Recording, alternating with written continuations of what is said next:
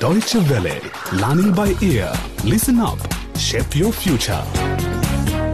Welcome to Learning by Ear, an episode 8 of our 10 part radio drama series, A Bridge over Gori, which tells the dramatic story of how religion and politics drive a wedge between two communities, two families, and two young people, Harry and Layla, who are forced to hide their love for each other. In today's episode called A Friend Gained, A Friend Lost, discover a new Hassan and find out if Harry falls into Philip's trap. Philip is one of Harry's best friends, but he's in love with Layla too. Listen in. The drama of that night when Layla's younger brother Hassan Omer tried to set fire to the church saw an increase in activities among civic groups to resolve the growing conflict between the Muslim and Christian communities. Meanwhile, Hassan was making great progress in Gori Hospital. Sister Rebecca had a heart of gold and had transformed him. Hello, Hassan. How are you? Here comes your breakfast. Hello, Sister Rebecca. I am really feeling better today. Um, may I ask you something about your religion? Sure, You said yesterday you call yourselves the Lemba. that is right. 2,700 years ago, there were 10 tribes from the kingdom of Israel which were forced into exile. They lived in an area that today is called Iraq and Syria. Then they spread south through Ethiopia. Here, I'll show you on the map I brought for you. Did they go all the way down into East Africa? We think so. Look at this picture of the great ruins of Zimbabwe. We Lemba believe that our ancestors built this ancient city. But there are other Jewish people in all parts of East and West Africa. You said that the Lemba have Semitic traditions. What does that mean? Well, Semitic means Jewish, but in fact, Jews and Muslims have the same roots. They all go back to Abraham. Even if the Jews refer to Judea or Israel, and the Muslims to Arabia, Mecca, and Medina, even some traditions suggest a common origin. For example, you say your meat is halal, right? Yes. And we say kosher, meaning the animal is slaughtered in the name of God. We Lemba kill our animals the same way you do. You don't eat pork, we don't eat pork. You see? Sister Rebecca, Yes, Hassan. when I go home, will you come and visit me? Hassan, I would love to. We can ask your father if I can come and take you out at weekends with my daughter, What's her name? Abigail. She will be 10 next month. So, can I go home tomorrow? Please. Of course. The burns on your hands are so much better. You've made terrific progress, my little man. Now finish up your breakfast. Hassan was totally unaware of the gravity of the situation he was in.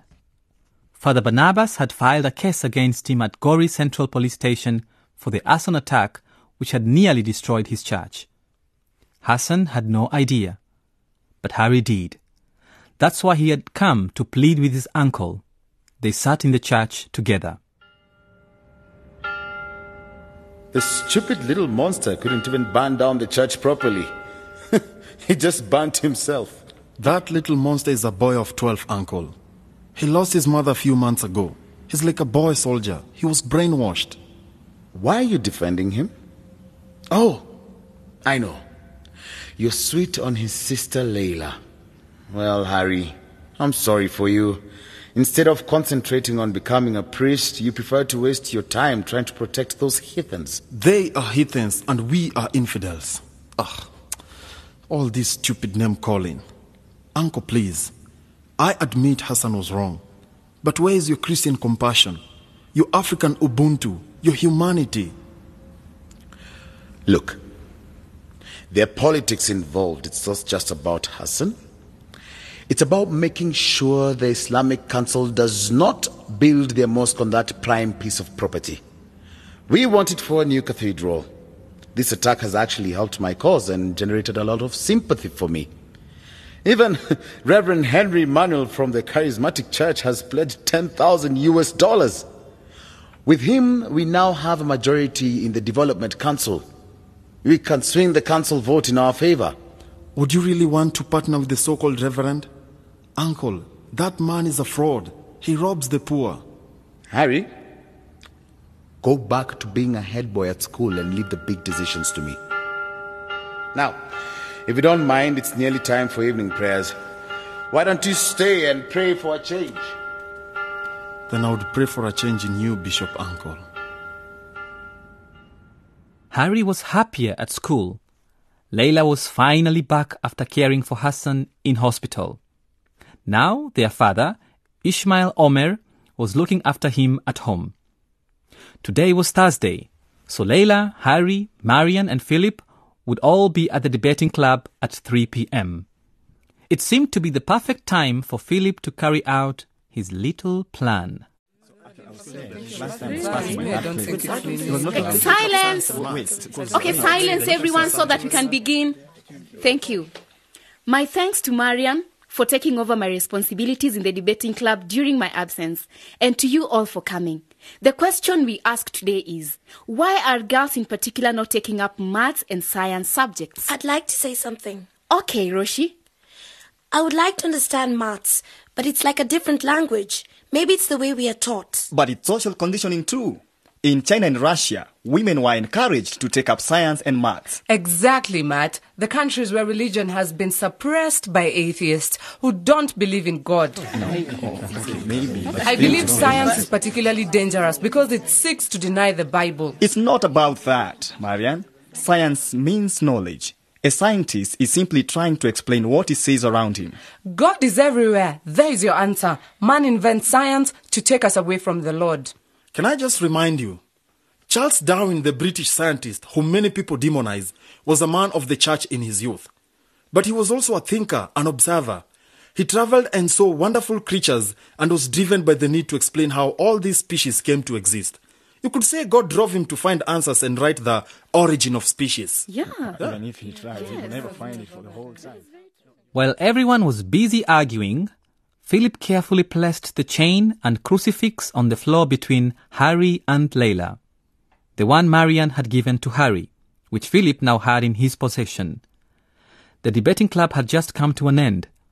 Philip was hoping that eventually Layla would see it. And she did. What's this? A gold crucifix. Is it yours, Harry? What? Oh, um, Harry, is this cross yours? From your uncle? Um, no. Um, actually, um, Marianne gave it to me. Marianne? Harry, why? And why are you wearing it? You know religious symbols are not allowed in school. I wasn't wearing it.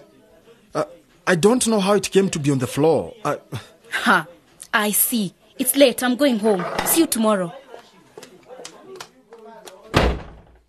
Harry could so easily have lied.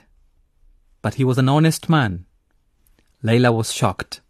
Philip jumped in there. Here was his chance. Can I walk you home, Lila? Yes, Philip. How very kind of you to offer. Please walk me home. Philip had thought he would feel over the moon, but walking next to Layla just increased his sense of guilt. He said goodbye at her house and went home. He felt miserable. Just then, a photograph lying on his father's desk caught his eye. A picture of a woman, a beautiful, dreamy looking woman with a baby in her arms. Her face haunted Philip. But why? He needed to know who she was, but there was no one to ask. And that's all from Learning by Ear for today.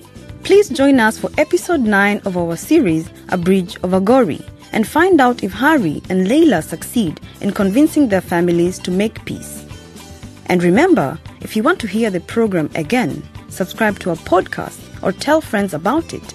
Please visit our website at www.dw-world.de slash lbe. Goodbye for now.